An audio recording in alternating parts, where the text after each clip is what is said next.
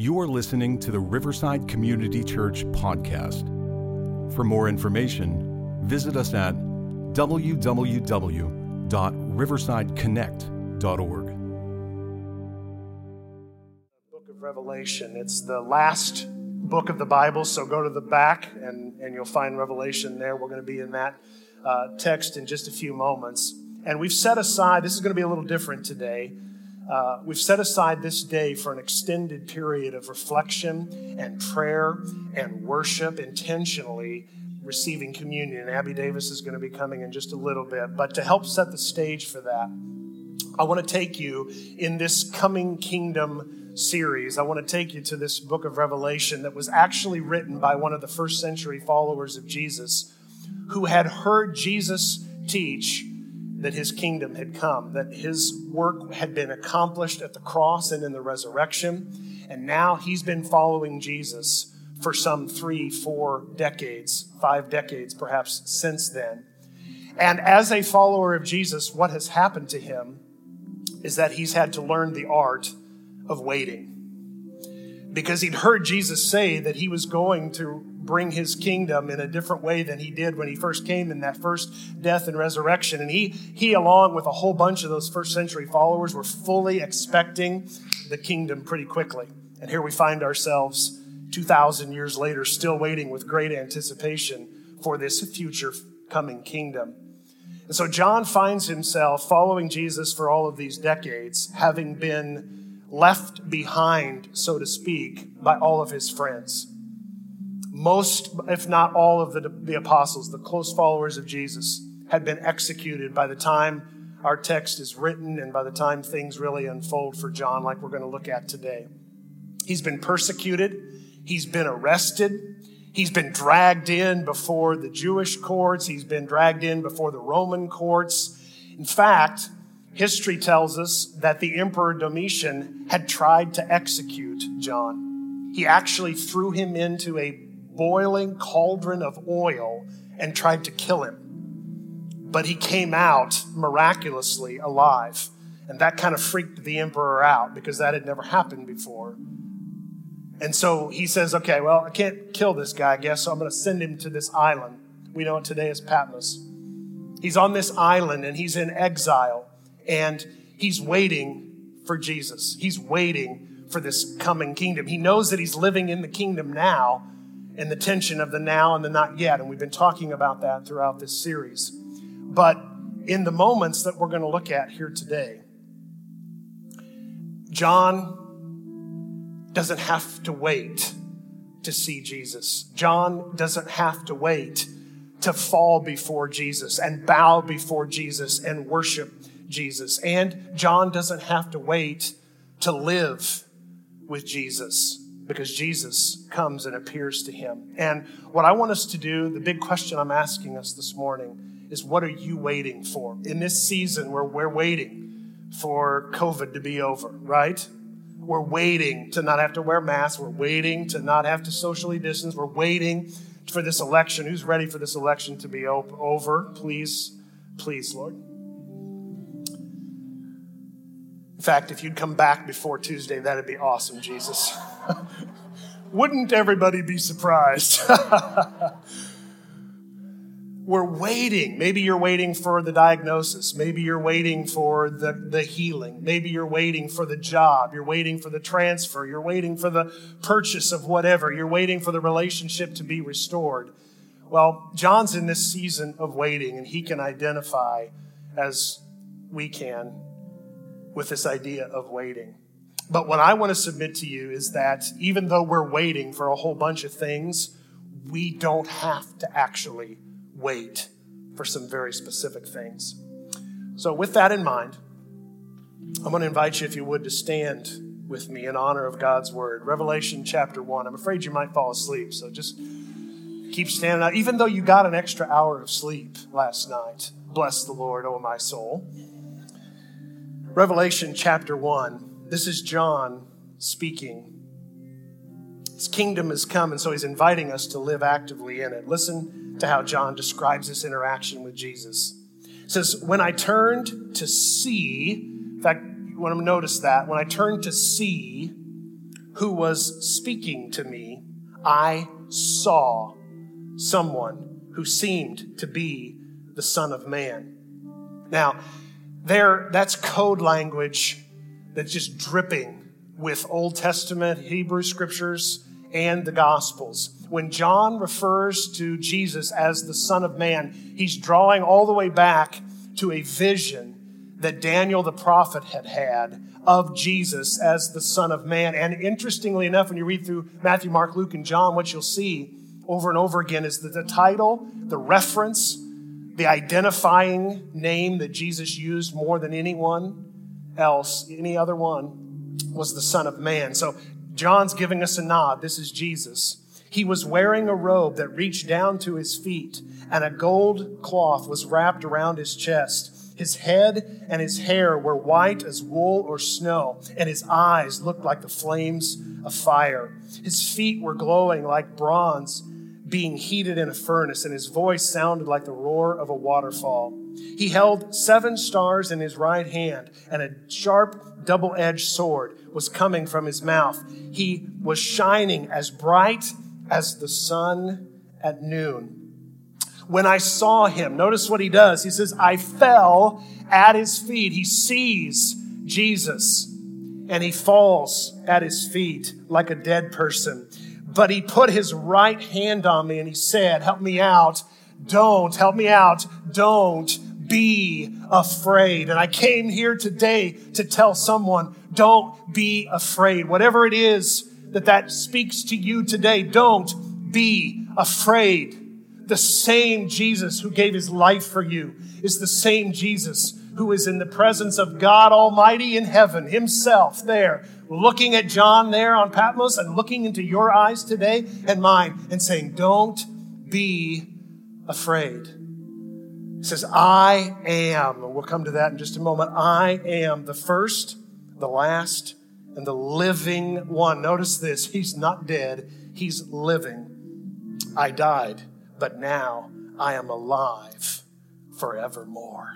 And I have the keys to death and the world of the dead. What are you waiting for?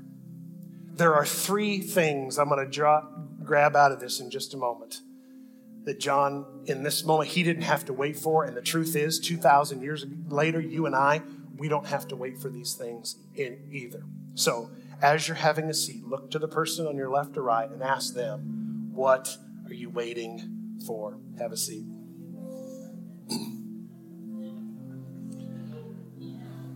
Three things, real quickly.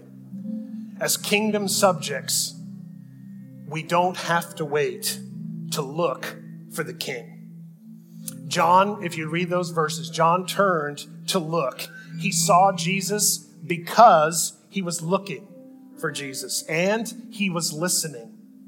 And he's still here with us today, all around us, inviting us to open our eyes and be prepared to see and be amazed at the work that he's doing. And though we can't always see what he's up to, and in a world like 2020, and in a year of such difficulty and hardship, you might be saying, Where is God? Where is Jesus? He's there. He's doing his work all around us if we will have eyes to see.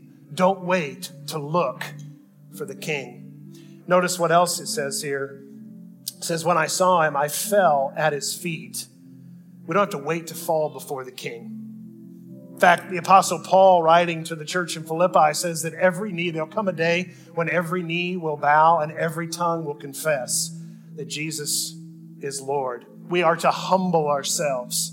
We are to embrace this holy, pure, righteous, perfect God. He's a consuming fire. This is where we get this idea of reverence that we are to fall before Him in worship and with awe and with devotion and adoration and gratitude and submission and repentance. We find forgiveness and we can celebrate as we fall before our King. We don't have to wait. There'll come a time when we will, but now is the time. Whether or not we want to or not, there'll come that time, but now we have the choice. We don't have to wait. John said, I'm in his presence. I'm fallen before the king. I'm humbling myself. I'm devoting myself. I'm submitting myself. to the king. And then, last but not least, as kingdom subjects, we don't have to wait. We look for the king. We fall before the king, and we live with the king. He says, Don't be afraid. And that happens over and over and over in Scripture. No fear. Have no fear. I have, have victory over death. Why could Jesus say that? Don't be afraid because he had conquered the thing, as Michael said last week in our time together, that we fear the most, and that is death. We settle the eternity issue and we get to live with the king. Notice what it says there again in the text I am the first and the last and the living one. I am alive forevermore. We don't have to be fearful of death. We don't have to be fearful of all that's going on around us. And I love it when Jesus says, I am the first and the last. It's as if he's grabbing a hold to those I am moments because he's having this personal conversation. I love this with John. If you go back and you read John's gospel, his account of the life of Jesus, you'll see seven different statements that Jesus made about himself that John records. I am the bread of life, the light of the world, the door for the sheep. I am the resurrection and the life. I am the good shepherd. I am the way, the truth, and the life. I am the true vine. And now, Jesus says, I am the first and I am the last. Those seven statements, I can't imagine what John's experiencing there on this island in exile. And he's reminded, taken back over those three years, I kept hearing Jesus say, I am this, I am this, I am this. And now he's alive forevermore. He's the resurrection and he's the life. And this not only permeated the thinking of John, it permeated the writings and the thinking of the Apostle Paul. And when we think about the fact that we get to live now forevermore with Jesus, I wanted to encourage you with some words that speak of this future coming kingdom from Paul's letter to the church in Thessalonica. And I want you to see this because we read these often at funerals. But we're not at a funeral here today. We're at a celebration of a life that had been resurrected. Jesus beats death. Listen to the encouragement from the Apostle Paul. He says this Dear brothers, I want you to know what happens to a Christian when he or she dies, so that when it happens, not if, but when it happens, you will not be full of sorrow as those who have no hope.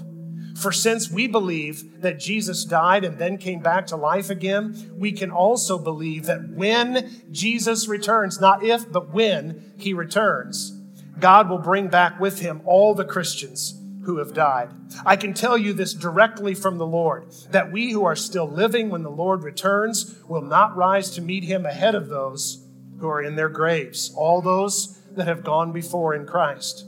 For the Lord himself will come down from heaven and with a mighty shout and with the soul stirring cry of the archangel and the great trumpet call of God, and the believers who are dead will be the first to rise to meet the Lord. Then we who are still alive and remain on the earth will be caught up with him in the clouds to meet the Lord in the air and remain with him forever. So Paul says, comfort and encourage each other with this news. So I ask you again, what are you waiting for? Don't wait to look for the king. Don't wait to fall before the king, to humble yourself before the king not just here in this room today, but in every moment of your everyday life. And don't wait to live in light of the kingdom now. Before we continue to worship and partake of the emblems of God's grace and His mercy, I want to pray over you the prayer that the Apostle Paul prayed, or I'm sorry, that the Apostle John prayed over these people who received this first document that we know as Revelation. In fact, I'm going to invite you, if you would, if you're able and you feel comfortable, to kneel right there where you're at. Kneel right there. You can go ahead and get into that position, and I want to pray over you. Revelation chapter 1 and verse 1, or verse 4, rather. John prays this For them then and over us today, I pray that you will be blessed with kindness and peace from God, who was and is to come. May you receive kindness and peace from the seven spirits before the throne of God. May kindness and peace be yours from Jesus Christ, the faithful witness. Jesus was the first to conquer death, and he's done it on behalf of you, so receive that. He is the ruler of all earthly kings. Let's keep that in mind as a church this week. He is the ruler of all earthly kings. Jesus loves us, and by his blood, he sets us free from our sins. He lets us rule as kings and serve his Father as priests. To him be glory. May your lives reflect his glory and power forever and ever. Look, he's coming with the clouds. Everyone will see him, even the ones who stuck a sword through him. All people on earth, everybody here in this room will weep because of him, both the good and the bad. Yes, it will happen. The Lord says, I am the Alpha and the Omega, the one who is and is coming. I am God, all powerful. And may you, as you kneel before your heavenly Father, know this kindness, know this peace, know this all consuming God and the power of his resurrection. Let it be in the name of the Father, the Son, and the Holy Spirit. Let us stand together and hail King Jesus. Thank you for listening to the Riverside Community Church podcast. For more information, visit us at www.riversideconnect.org.